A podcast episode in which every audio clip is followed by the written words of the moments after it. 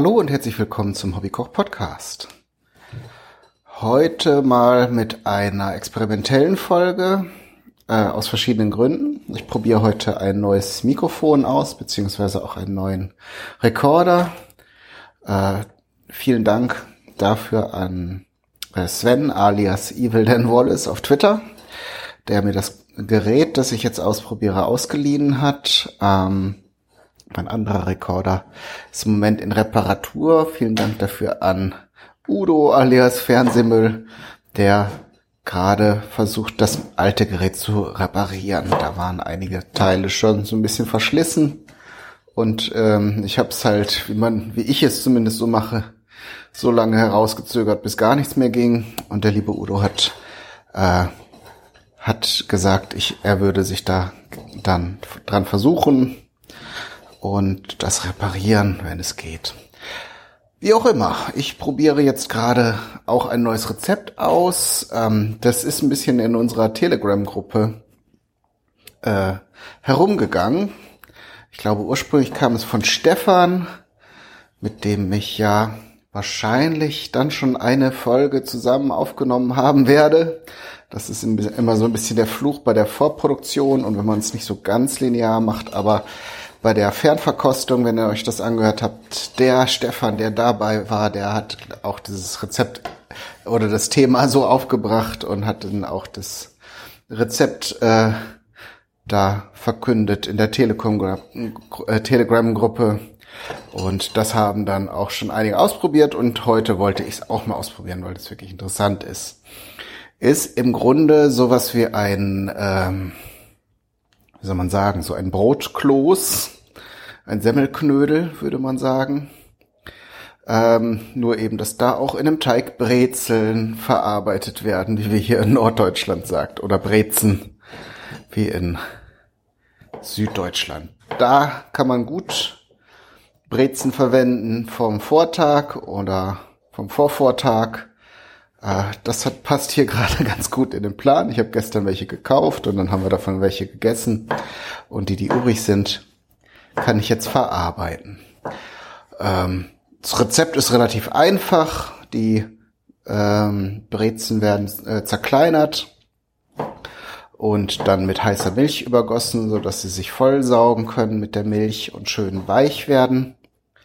Das Ganze lässt man dann eine Stunde so vor sich hinziehen. Ich zerschneide jetzt hier gerade noch die Brezen, darum greife ich jetzt etwas vor, aber ich wollte euch jetzt nicht so ganz ohne Koch-Content hier und nur mit technischen und organisatorischen Dingen hier alleine lassen. Nochmal zur Telegram-Gruppe, das habe ich jetzt auf Twitter häufiger angekündigt. Telegram kennt ihr vielleicht, das ist ein Messenger, also ein Chat-Tool im weitesten Sinne. Man kann auch Audiobotschaften und Fotos da reinstecken und ist so ein bisschen in Verruf geraten, weil das Teile von Verschwörungstheoretikern auch verwenden und es da Gruppen gibt, die dann eben irgendwelchen Blödsinn also in so einer Echo-Box produzieren und sich da gegenseitig bestätigen, dass die Welt eine Scheibe oder hohl ist oder vielleicht auch beides gleichzeitig. Wenn man nur fest daran genug daran glaubt, dann ist ja alles möglich, ne? Wie auch immer. Es gibt auch Telegram-Gruppen mit schönen und sinnvollen Inhalten und die ist offen. Das wollte ich jetzt an dieser Stelle nochmal sagen, weil jetzt auch einige, die neu dazugekommen sind, haben das so gesagt, ja, habe ich in der Hobbykoch-Podcast-Telegram-Gruppe mitbekommen, das Rezept und dann immer alle, was? Es gibt eine Telegram-Gruppe? Naja, und jetzt wisst ihr es auch über den Podcast. Vielleicht habe ich es vor Ewigkeiten auch schon mal gesagt. Aber ich versuche immer zu vermeiden, so solche Botschaften immer so ohne Ende zu wiederholen. Vielleicht dadurch bedingt ist es dann ein bisschen zu wenig, weil man ja vielleicht auch nicht alle Folgen anhört. Aber ich habe mir vorgenommen, dass so ein bisschen dezent, ein bisschen stärker die ganzen Kontakt- und Kommunikations- und sonstigen Möglichkeiten zu kommunizieren. So ist die Wahrscheinlichkeit höher, dass ihr das auch hört und entsprechend auch Dinge, die euch davon interessieren, dass ihr die dann nutzen könnt.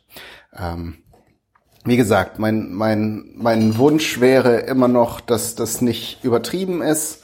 Ich werde also jetzt ans Ende des Podcasts nicht so eine Dauerschleife von irgendwelchen Standardbotschaften schneiden, die euch dann immer über alle möglichen Dinge informiert, weil ich persönlich finde sowas immer ein bisschen anstrengend.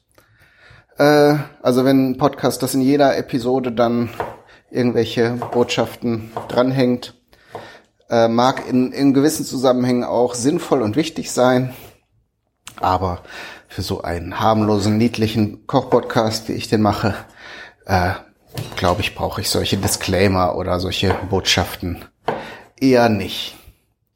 Wie auch immer, auch das ist natürlich kommunikabel, wenn ihr da anderer Meinung oder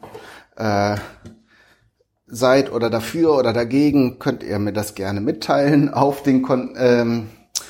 den bekannten Kanälen, beziehungsweise wenn die unbekannt sind, das ist jetzt der spannende Punkt, findet ihr auf dem neuen Webblog auf www.hobbykoch-podcast.de die Spalte Kontakt und da findet ihr alle aktuellen Möglichkeiten, mit mir in Kontakt zu treten und dann könnt ihr euch da einen Weg aussuchen und manche Dinge gehen schneller, diese Telegram-Gruppe, diese Messenger sind ja ziemlich direkt. Andere dauern ein bisschen. Kommentare im Blog freuen mich sehr, sind so ein bisschen in Vergessenheit geraten, weil ich sie zeitweise auch deaktiviert habe und dann wieder aktiviert und dann wusste man nicht so. Ich weiß selbst, dass das immer so ein bisschen Überwindung kostet und man schon wirklich jemandem was ganz, ganz dringend mitteilen wollen möchte, bis man sich dann auch wirklich aufrafft und die Webseite aufruft und dann einen Kommentar schreibt. Aber der Vorteil ist, dass das nicht so verpufft. Also wenn das zum Beispiel was zu einer Sendung ist, wo ihr was anders oder besser wisst oder andere Erfahrungen gemacht habt, dann ist es wirklich sinnvoll, das ins Blog zu schreiben, weil wenn andere Leute dann später mal diese Episode aufrufen, sehen sie natürlich auch euren Kommentar, wenn sie genau hinschauen. Anderer Punkt zum Thema Kommentare ist, dass über dieses Rezept-Plugin, über das ich jetzt die Rezepte immer schön brav aufschreibe und veröffentliche, könnt ihr auch Sternewertungen für das Rezept geben. Also die werden dann auch direkt in dem Rezept integriert.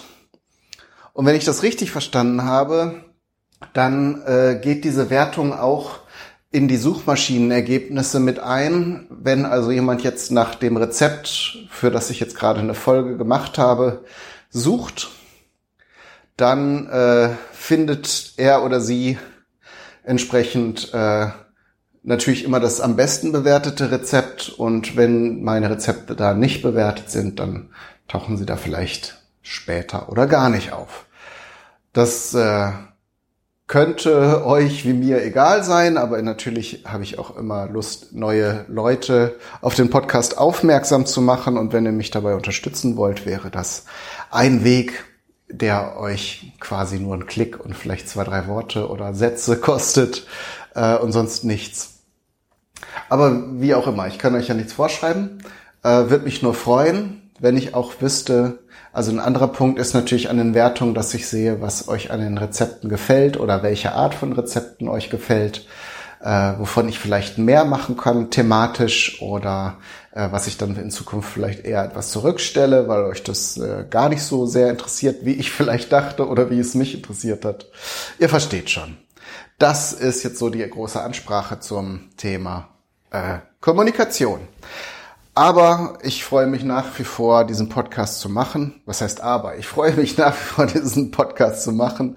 Freue mich natürlich auch immer über euer Feedback, weil dann weiß ich auch, was bei euch angekommen ist oder was das mit euch gemacht hat und erzähle das nicht so in die Stille des Universums hinein.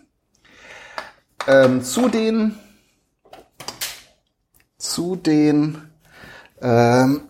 diesem Brezenkugelhupf, um mal jetzt zum Thema der Sendung zurückzukehren, möchte ich eine Pilzrahmsoße machen und ein Schnitzel, ein klassisches Also ein Schnitzel Wiener Art, kein klassisches Wiener Schnitzel, weil das müsste ich ja mit Kalbfleisch sonst machen.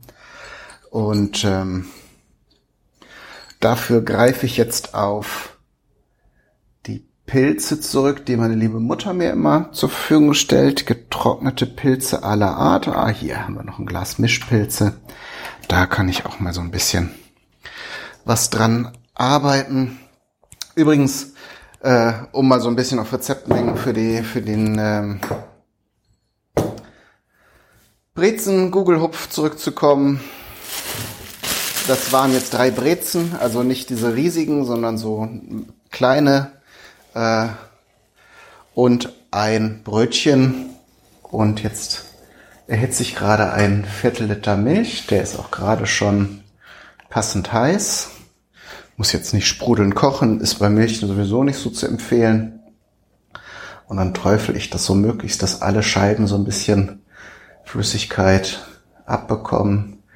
Ein bisschen über die Schüssel, in die ich jetzt das zerschnittene Brot und die Brezen gegeben habe. Und wie gesagt, abgedeckt soll das dann 1 Stunde lang einwirken. Natürlich muss die Milch auch abkühlen, bevor man dann die weiteren Dinge tut.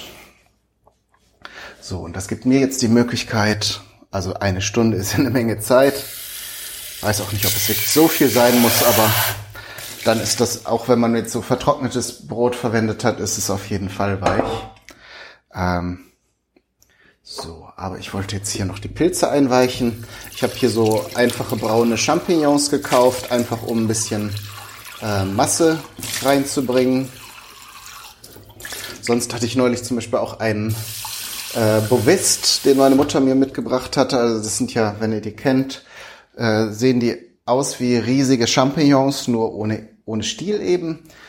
Schmecken auch so ähnlich, kann man dann nur eben auch andere Dinge mit zubereiten. Zum Beispiel klassische Variante bei den Bovisten ist, dass man die in Scheiben schneidet und paniert, wie ein Schnitzel.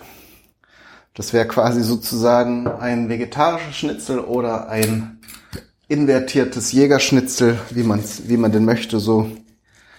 So, nee, die nehme ich nicht hier, die Pilze. Da habe ich nochmal eine andere Sendung vor. Das ist nämlich spannend, so. Genau, die getrockneten Pilze, die versorgen wir jetzt hier wieder mit Wasser, damit sie nicht nachher so zäh und gummiartig sind in der Soße. Ich werde sie natürlich nachher auch noch etwas kleiner schneiden. Wie gesagt, für Stückchen und Größe, für Masse habe ich dann eben Champignons. Bovist wüsste ich jetzt auch noch, wo ich welche finde, aber das wäre jetzt eine kleinere Autofahrt. Das mache ich mal nicht. Aber gut, das ist halt alles für später. Die Pilze kann man ruhig eine Weile einweichen. Wie immer der Hinweis, wenn ihr das jetzt gerade im Sommer hört, stellt es lieber kühl irgendwo in eine kühle Kammer oder in eine Ecke, wo es nicht so warm ist, damit das nicht anfängt zu gären.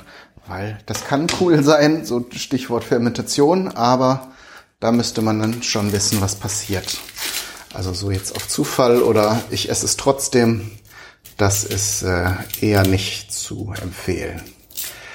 So, jetzt habe ich hier noch eine große Schalotte. Jetzt sind wir wieder bei den... Ist ein bisschen doof, wenn ich zwischen den Rezepten rumspringe, aber wie gesagt, wenn euch das interessiert oder ihr das nachmachen wollt, findet ihr das Rezept jetzt auch im Blog. Also...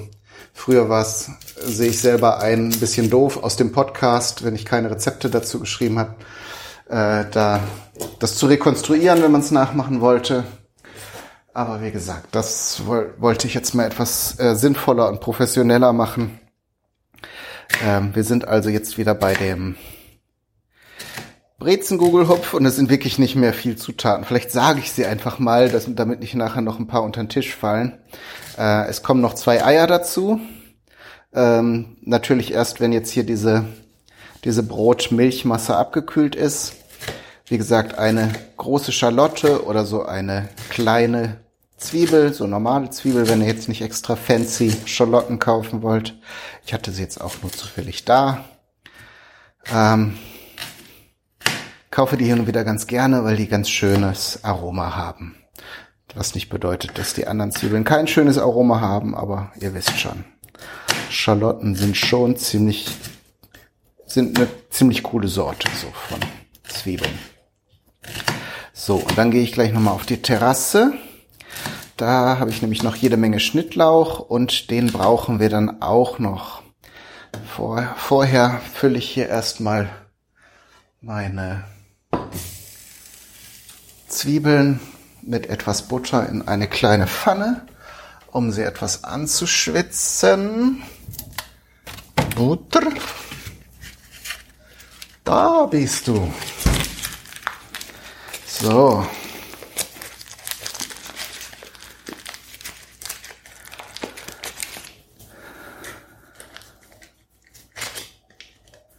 Ich glaube ursprünglich dieses Rezept, ich habe es jetzt halt über den Link, der in der Gruppe gepostet wurde, gemacht, aber es könnte sein, dass das ein ursprüngliches Rezept von Alfons Schuhbeck ist. Zumindest erinnere ich mich grob, dass das vor Ewigkeiten auch mal in einer Kochsendung, als ich noch Kochsendungen geguckt habe, ich habe im Moment so ein bisschen generell die Nase voll vom Fernsehen, aber ich weiß, das darf man auch wieder nicht sagen, weil man sonst irgendwie wie ein Poser wirkt, wie auch immer. Da hat Alfons Schuhbeck das mal gemacht. Ich weiß aber nicht, ob das jetzt sein Ding ist oder ob das im süddeutschen Raum sowieso ein verbreitetes Rezept ist. Wie gesagt, ist auf jeden Fall eine schöne Variante von einem Semmelknödel. Wird allerdings nicht gekocht, da kommen wir dann gleich zu, sondern es wird in einer Gugelhupf-Form dann gebacken. Wer hätte das gedacht? Also der Name kommt nicht von ungefähr. So, dann machen wir jetzt eine Expedition auf die Terrasse. Kleines Messerchen mitnehmen und nochmal ein bisschen schön Schnittlauch ernten. So.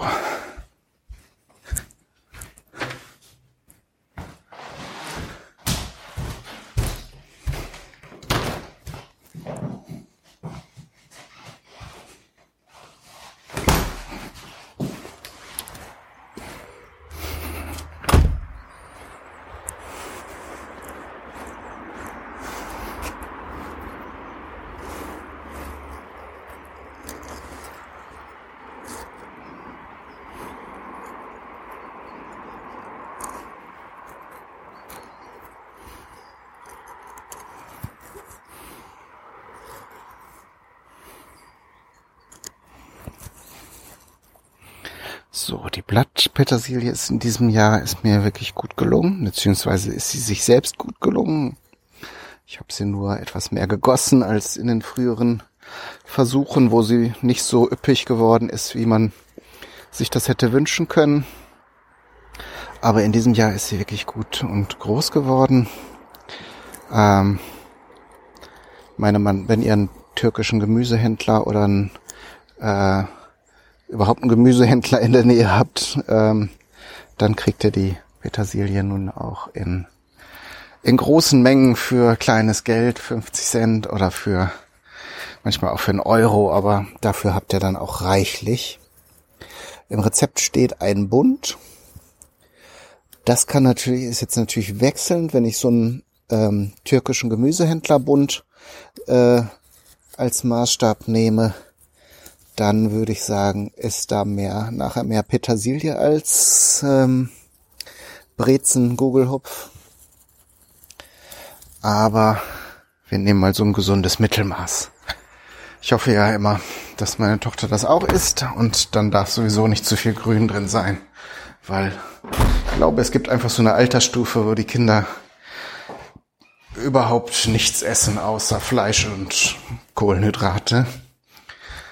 Vielleicht ist das auch meine schlechte Erziehung, vielleicht ist es halt eine Entwicklungsphase, ich weiß es nicht. Aber solange dem Kind nicht die Haare ausfallen, gehe ich erstmal davon aus, dass das schon passt. Ich hoffe, ihr wisst, wie ich das meine. Natürlich achte ich auch darauf, dass das Kind Gemüse isst, aber ich gehöre nicht zu den Eltern, die Kinder irgendwie nötigen, irgendwas zu machen, weil sie es für richtig halten. Also nur in Fällen, wo es wirklich dringend und lebensnotwendig ist.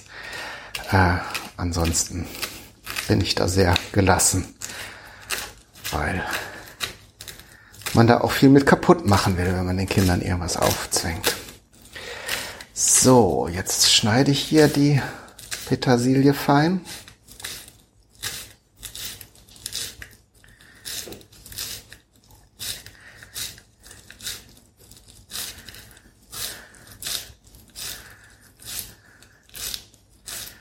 Und was ich interessant fand, ist, das wird jetzt zusammen mit den Zwiebeln angeschwitzt. Das kann man mit Petersilie tatsächlich wohl machen. Andere frische Kräuter gewinnen jetzt nicht unbedingt, wenn man sie erhitzt. Aber gerade wenn man jetzt so große Mengen nimmt und gerade auch die Blattpetersilie, die kann so ein bisschen Hitze vertragen.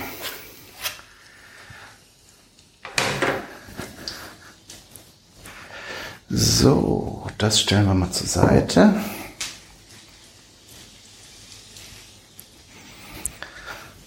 Genau. Aber diese Zwiebelmasse mit der Petersilie, die muss dann nachher auch erstmal wieder abkühlen, genau wie diese Brotmasse. Das heißt, wir nähern uns einer kleinen Pause. Für euch ist die sowieso ja nicht spürbar, weil ich den nächsten Teil direkt hinten dran schneide.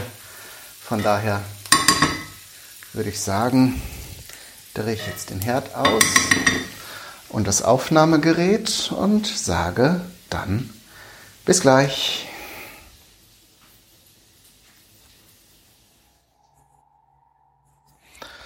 So, da bin ich wieder.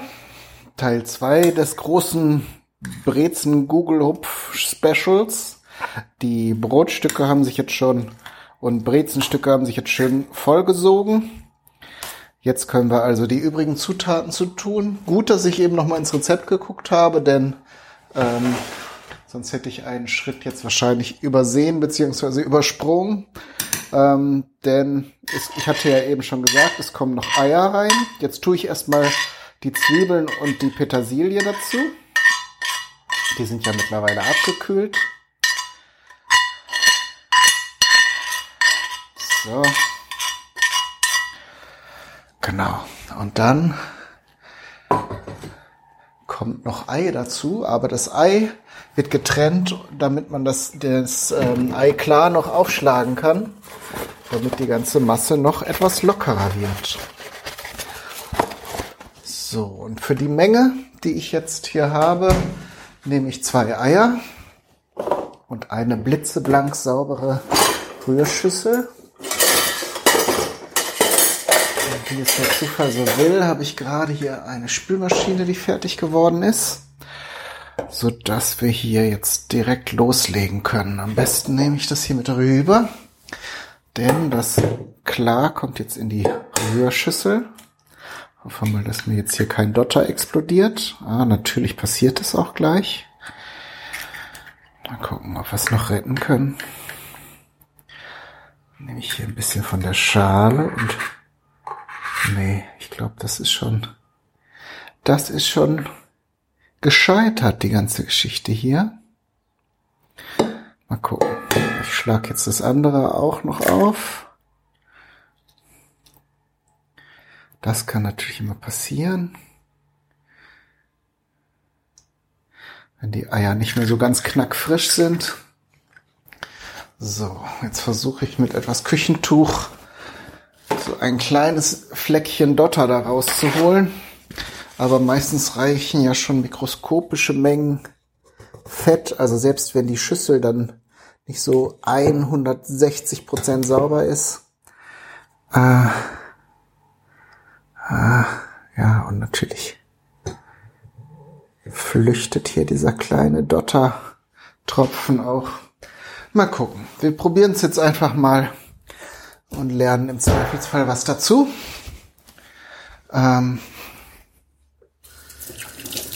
Gleich wieder ein Test, den ihr wahrscheinlich nicht hören werdet, weil ich es rausschneide in Kürze, inwieweit die Küchenmaschine hier mitgeschnitten wird, während Also das Motorengeräusch. Aber wahrscheinlich, wie gesagt, weil ich dann sowieso nichts sage, während ich das hier mixe, werde ich das nachher in der Nachbearbeitung rausschneiden. Aber es ist ganz interessant für mich. Ist ja auch mal schön, ne? So. Schneebesenaufsatz. Dann eine Prise Salz.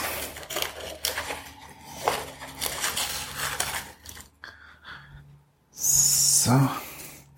Und um nichts unversucht zu lassen, auch noch etwas Säure. Nee, wir schlagen es erstmal so, wie es im Rezept steht.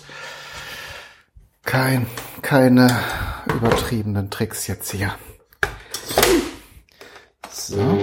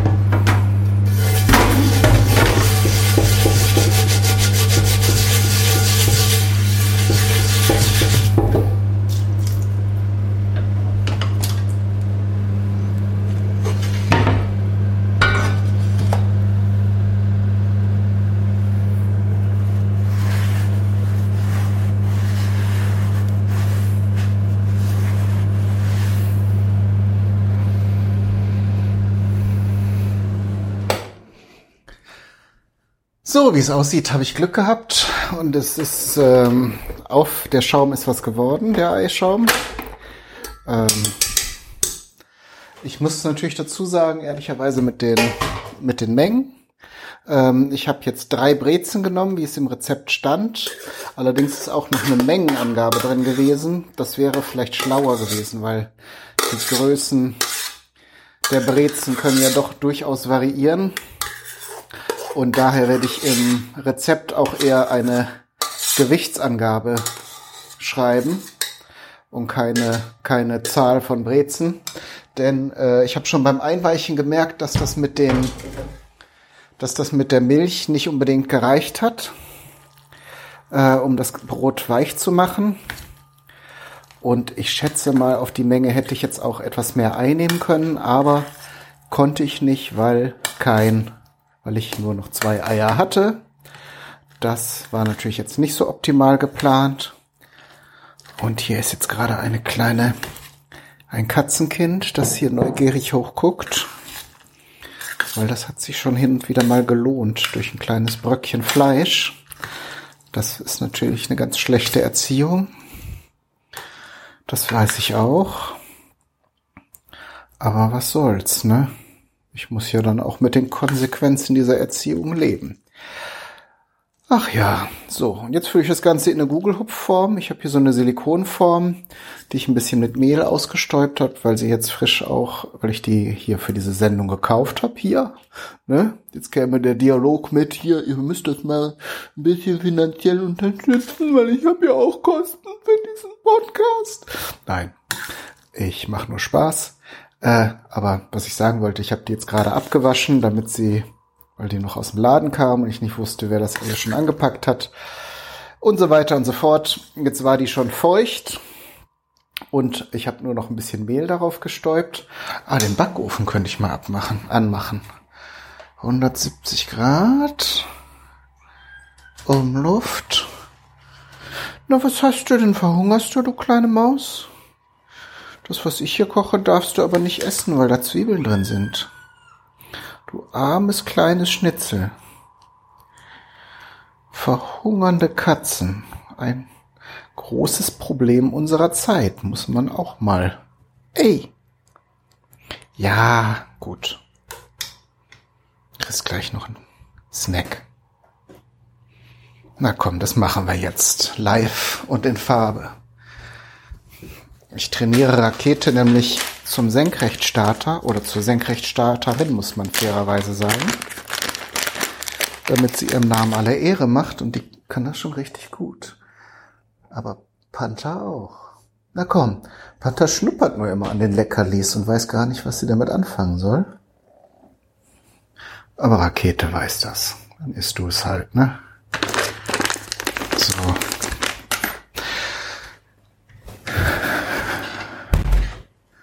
Alles klar. So, wenn ihr jetzt einfach eine feste Gugelhupfform habt, dann tut noch ein bisschen ausgelassene Butter rein oder reibt die mit so einem Papier aus, damit entsprechend ihr das nachher wieder auslösen könnt bei so einer Silikonform. Wenn sie ihrem Namen oder ihrer Kategorie alle Ehre macht, dann sollte das kein Problem sein.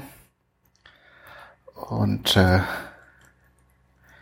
so, die fülle ich jetzt schön voll. Ich hoffe mal, dass ich mich nicht verschätzt habe. Eigentlich ist das eine von meinen geheimen Superkräften, dass ich von irgendeiner beliebigen Menge abschätzen kann, wie groß das Gefäß sein muss. Sehr praktisch, wenn man irgendwas in Vorratsbehälter einfüllt, dass man nicht irgendwie nachher entweder einen riesigen Behälter hat und dann nur so ein Klacks Menge drin oder eben zu klein gewählt hat und dann noch einen Rest übrig behält von dem, was man aufbewahren wollte. Aber bei diesem Rezept bin ich ja jetzt an die Mengen gebunden und vor allen Dingen habe ich auch noch keine intuitive Erfahrung damit, wie viel in diese Gugelhupfform reinpasst. So, aber Glück gehabt. Das hat so geklappt, wie ich es gehofft hatte, wie ich das gewusst habe. Nee, ist ja gut. Dann muss ich jetzt hier nicht noch kleine Pastetenförmchen oder so daneben stellen und so weiter. So.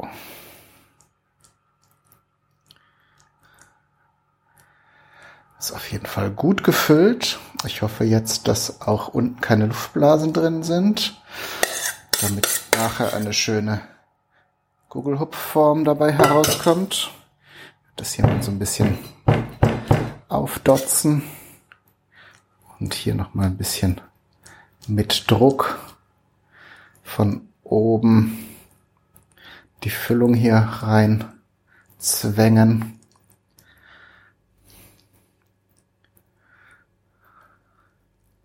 Und dann tue ich es für 20 Minuten bei 170 Grad in den Ofen.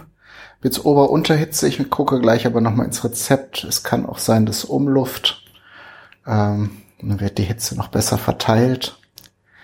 So, ich mache es am besten gleich. Da muss ich mich nicht gleich korrigieren, sondern dann hört ihr jetzt live mit. Also, so.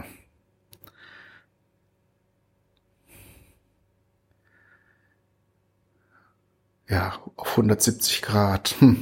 Ja, also Ober-Unterhitze, sage ich jetzt. Und dann geht das Ganze für eine halbe Stunde rein und dann gucken wir mal, ob das Ganze durchgebacken ist. So.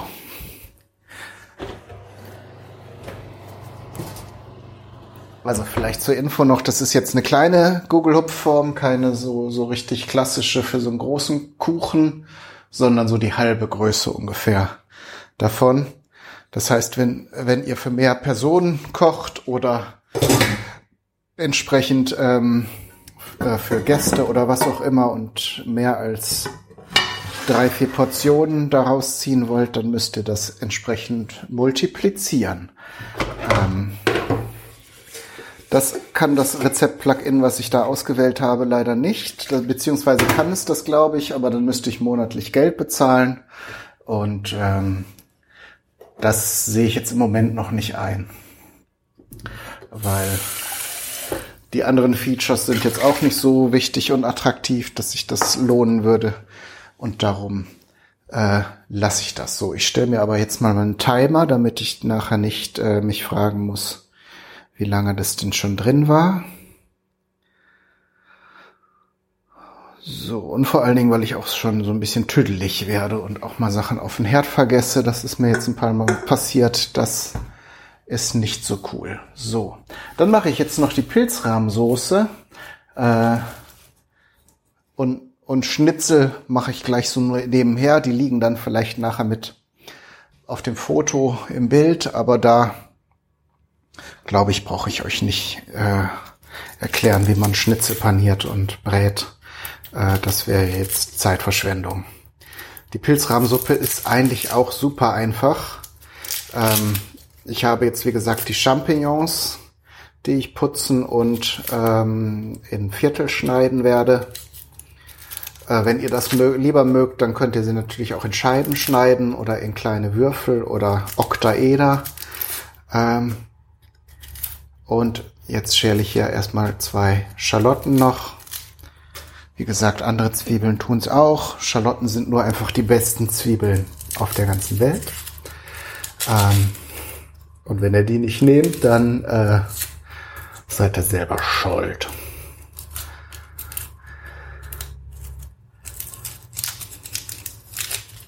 So. Und dann nehme ich mir hier die Champignons.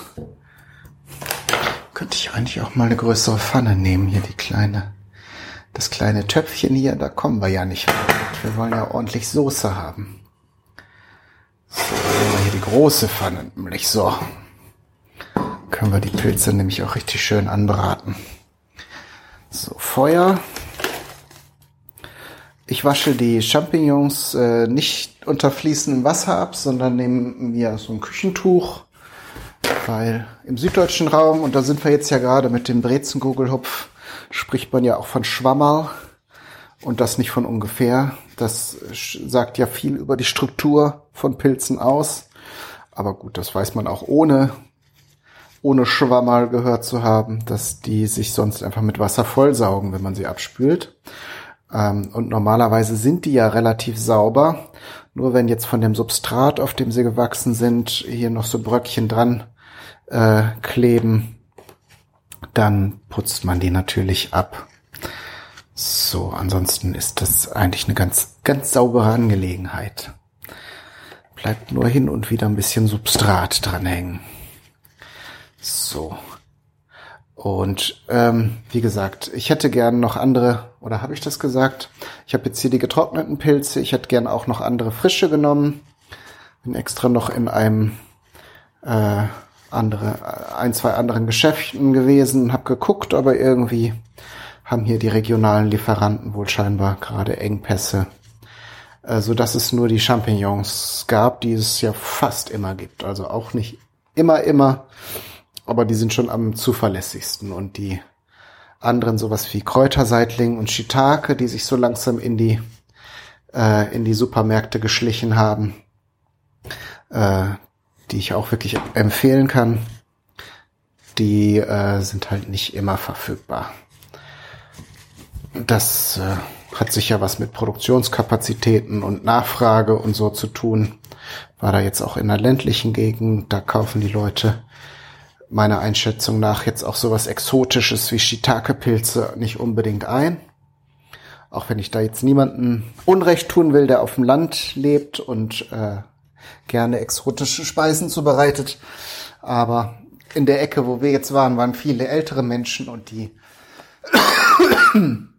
Jetzt will ich auch keine älteren Menschen dissen. Was ist denn heute los?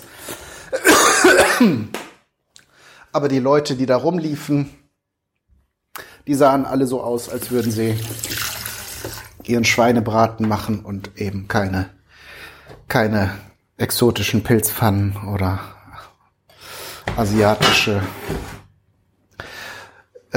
Speisen.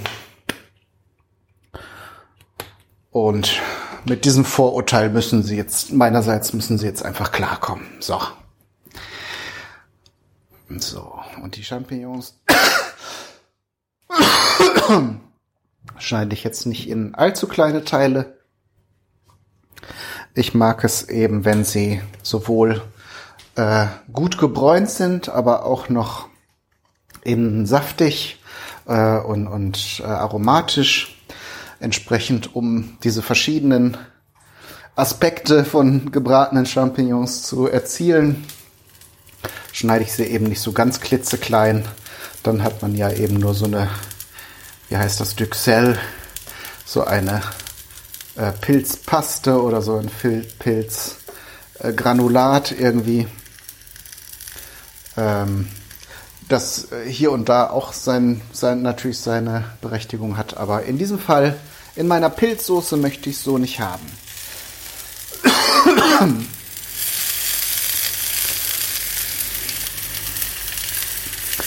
So. Die größeren viertel ich und die kleineren halbiere ich.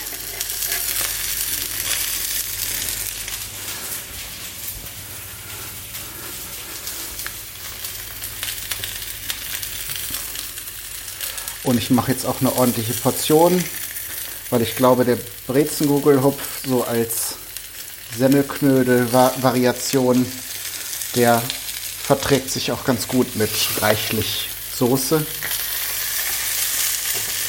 Genauso wie das Jägerschnitzel, das ich dazu mache. Also im Grunde ist es ja dann Schnitzel, aber mit der Rahmsoße wird es jetzt mit Jägerschnitzel. Und da wollte ich noch erzählen.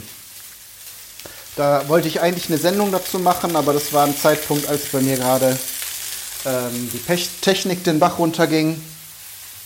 Ich hatte ja mit Christopher für den Zeitspeise-Podcast, Christopher hatte das als Sendungsthema, das Jägerschnitzel Ost und das Jägerschnitzel West, was ja ganz spannend ist, kann ich euch sehr empfehlen. Die Sendung hat auch im Social-Media-Umfeld des Podcasts ganz schöne Kontroversen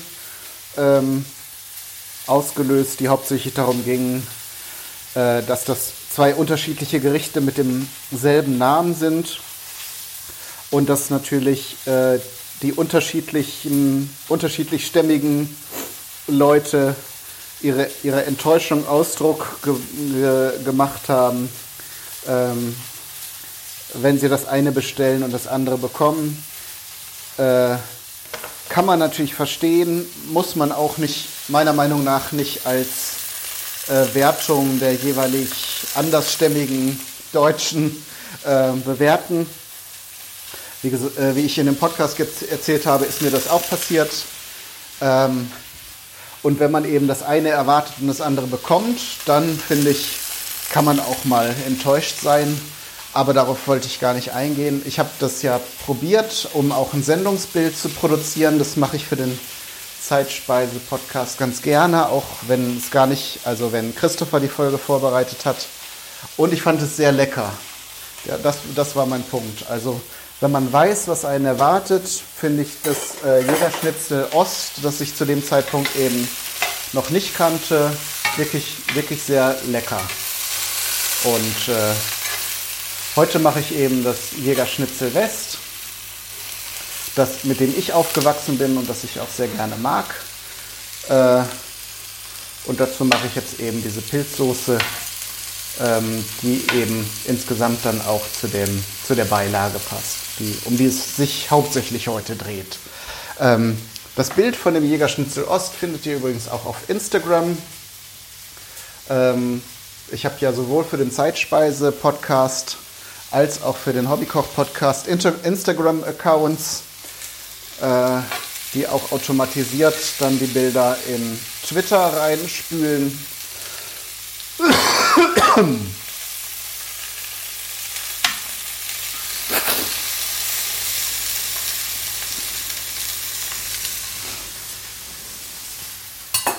Und wenn ihr euch gerne auch Bilder von Essen anguckt, dann kann ich euch das empfehlen. Den Instagram-Account vom Hobbykoch-Podcast findet ihr auch in dieser Rubrik im neuen Blog unter Kontakt.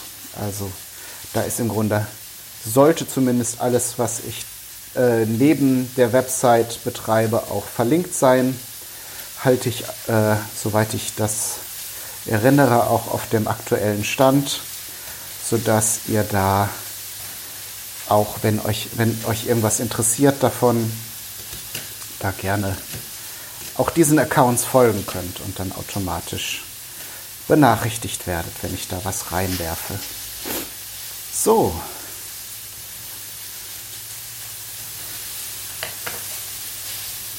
Jetzt habe ich hier noch gerade die Schalotten in Würfelchen geschnitten. Die kommen jetzt natürlich zu den Pilzen dazu.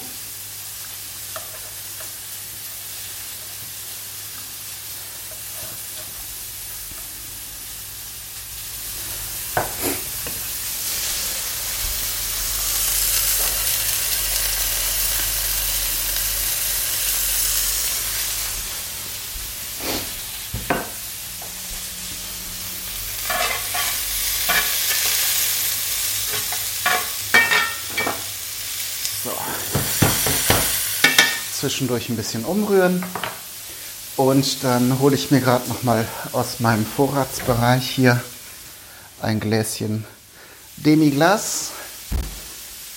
Da habe ich hier so kleine Weggläser mit, ich glaube 40 Milliliter geht da rein. Koche ich halt so alle paar Monate mal eine größere Menge und mache dann so kleine Portionchen ein. Die Folge zum Thema Demiglas verlinke ich. Ich weiß jetzt gerade nicht, ob die noch online ist, aber ich habe sie ja auf jeden Fall alle Episoden auf YouTube, das wisst ihr vielleicht mittlerweile. Und muss auch irgendwann mal die Sachen, die ich offline genommen habe, irgendwo nochmal zum Download bereitstellen, wenn ihr das nochmal nachhören wollt oder so. Aber zum Thema Demiglas möchte ich auch noch mal eine neue Folge machen. Das war mein Punkt, weil ich das Rezept, was ich mittlerweile benutze, ist gar nicht das, was unter der Folge, die ihr euch da anhören könntet, verknüpft ist. Da müsstet ihr also noch ein bisschen warten, weil da mache ich auf jeden Fall noch mal eine Sendung dazu. So, jetzt sind die Pilze schon ein bisschen angebraten und die Zwiebeln sind schon glasig. Das heißt, ich schiebe den ganzen Sumpf jetzt einmal etwas zur Seite und gieße hier mit der Demiglas auf.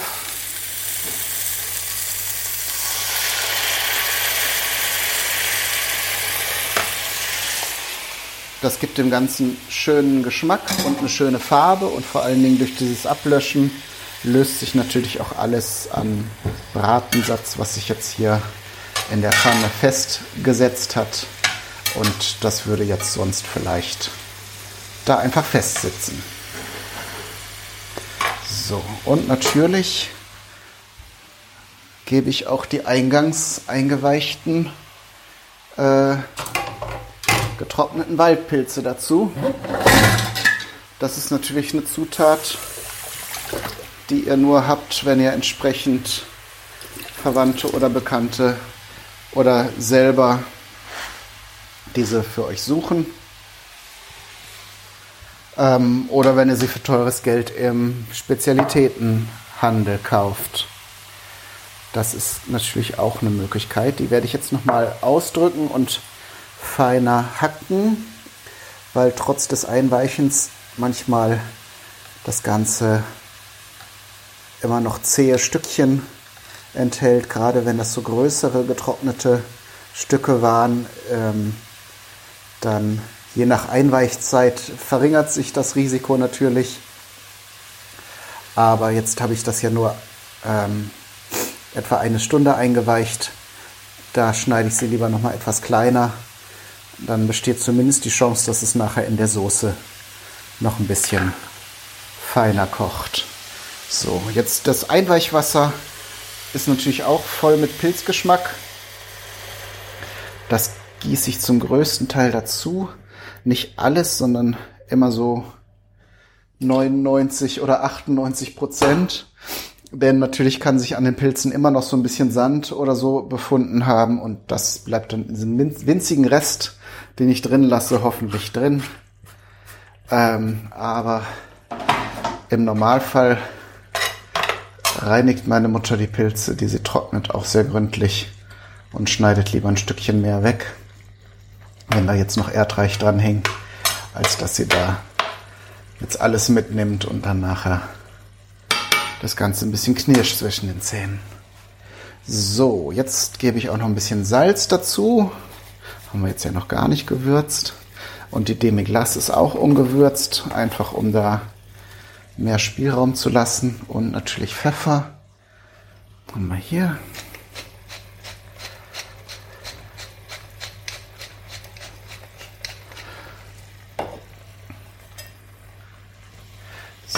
Das kochen wir jetzt nochmal gründlich auf, weil so viel Flüssigkeit, die hier drin ist, brauchen wir gar nicht. Aber während das hier so köchelt, hole ich schon mal einen Becher Sahne. Ihr könnt auch Creme Fraiche oder Schmand oder so nehmen.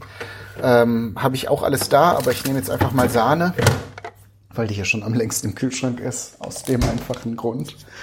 Mehr ist es gar nicht. Sonst wäre Creme Fraiche sicher genauso sinnvoll gewesen. So, wisst ihr was? Ich haue da noch einen Becher rein. So eine Rahmsoße kann man nämlich überall für gebrauchen. Das schmeckt zur Not auch kalt auf Brot.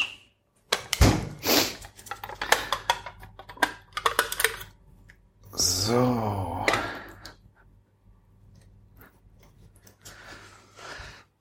Das kochen wir jetzt natürlich auch auf. Die Sahne kommt jetzt aus dem Kühlschrank und hat die ganze Masse hier so runtergekühlt.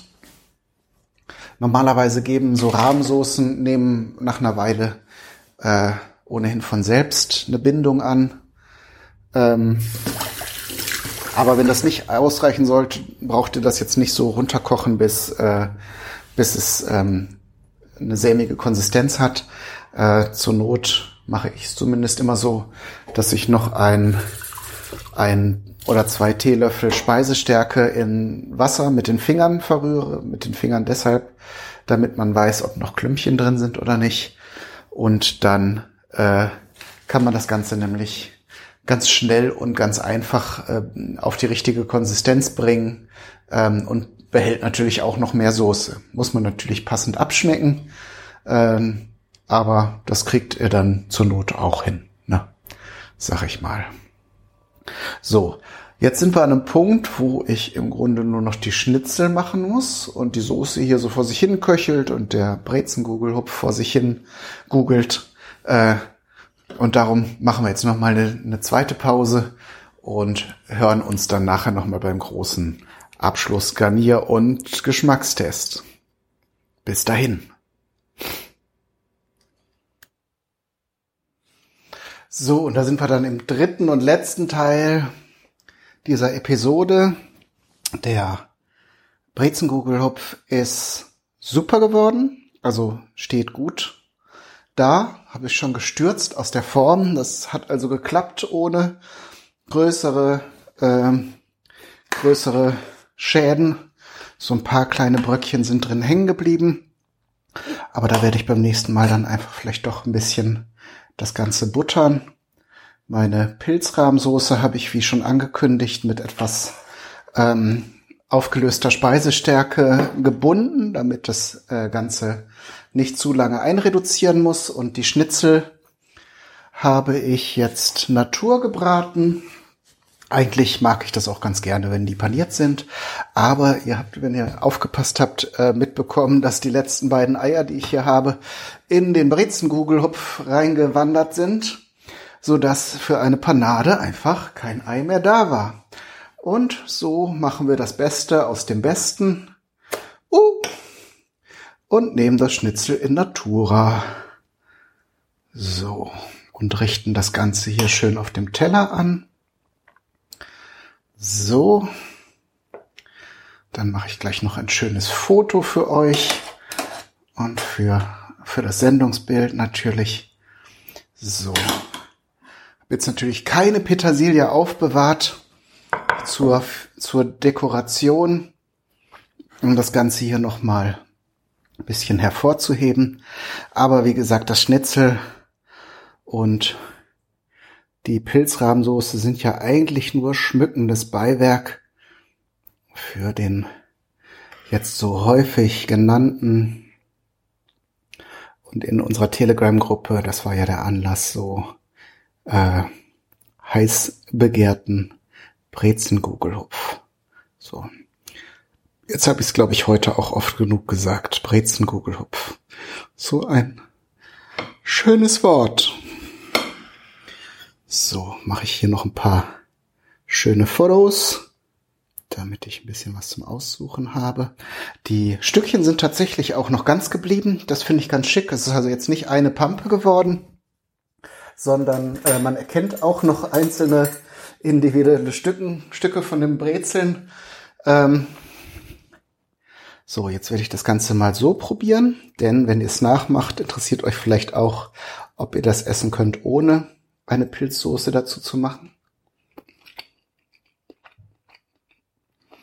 Mhm. Ist schön weich. An den äußeren Stellen ist es übrigens auch schön kross geworden. Das hätte ich jetzt bei dieser Silikonform gar nicht mal erwartet. Aber tatsächlich an der Unterseite, die ja im Ofen oben war beim Backen, und an den Seiten ist diese Eimasse in Kombination mit dem Mehl und den Brotstückchen tatsächlich so ein bisschen kross geworden.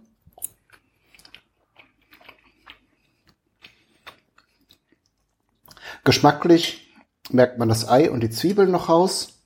Aber tatsächlich ist das Ganze wirklich eher dafür gedacht, mit einer Soße zusammen zu funktionieren. Also es ist jetzt nicht, dass ich mir das so einzeln als Gericht oder als Snack oder wie auch immer mal zubereiten würde.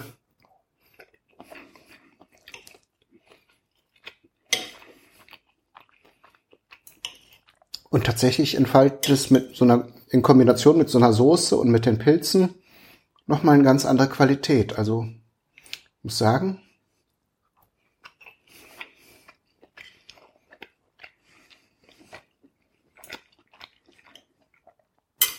die Stücke saugen hier auch gut die Soße auf.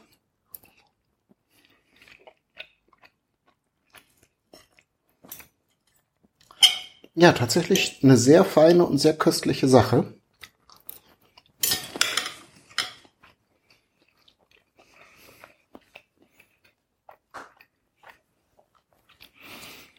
Wird also mit aufgenommen in den Reigen der empfehlenswerten Rezepte.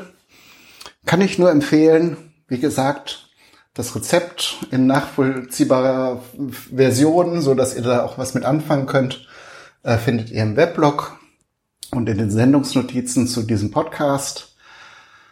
Ja, war ein bisschen komische Sendung. Ich habe irgendwie jetzt eine ganze Weile keine neuen Sendungen produzieren können aus technischen Gründen und hatte jetzt irgendwie ganz viel Bedarf, Dinge, die sich in der letzten Zeit angesammelt haben, dann hier in diese Sendung reinzupacken. Also entschuldigt bitte, wenn das alles ein bisschen wirr und ein bisschen bunter Themenmix war. Ich denke, in der nächsten Folge habe ich mich schon wieder ein bisschen strukturiert und ein bisschen gefangen und dann geht das Ganze wieder wesentlich entspannter vor sich. Von daher bleibt mir nichts anderes zu sagen als alles Gute, vielen Dank fürs Zuhören und viel Spaß beim Nachmachen und Ausprobieren. Euer Kai, Daniel, du.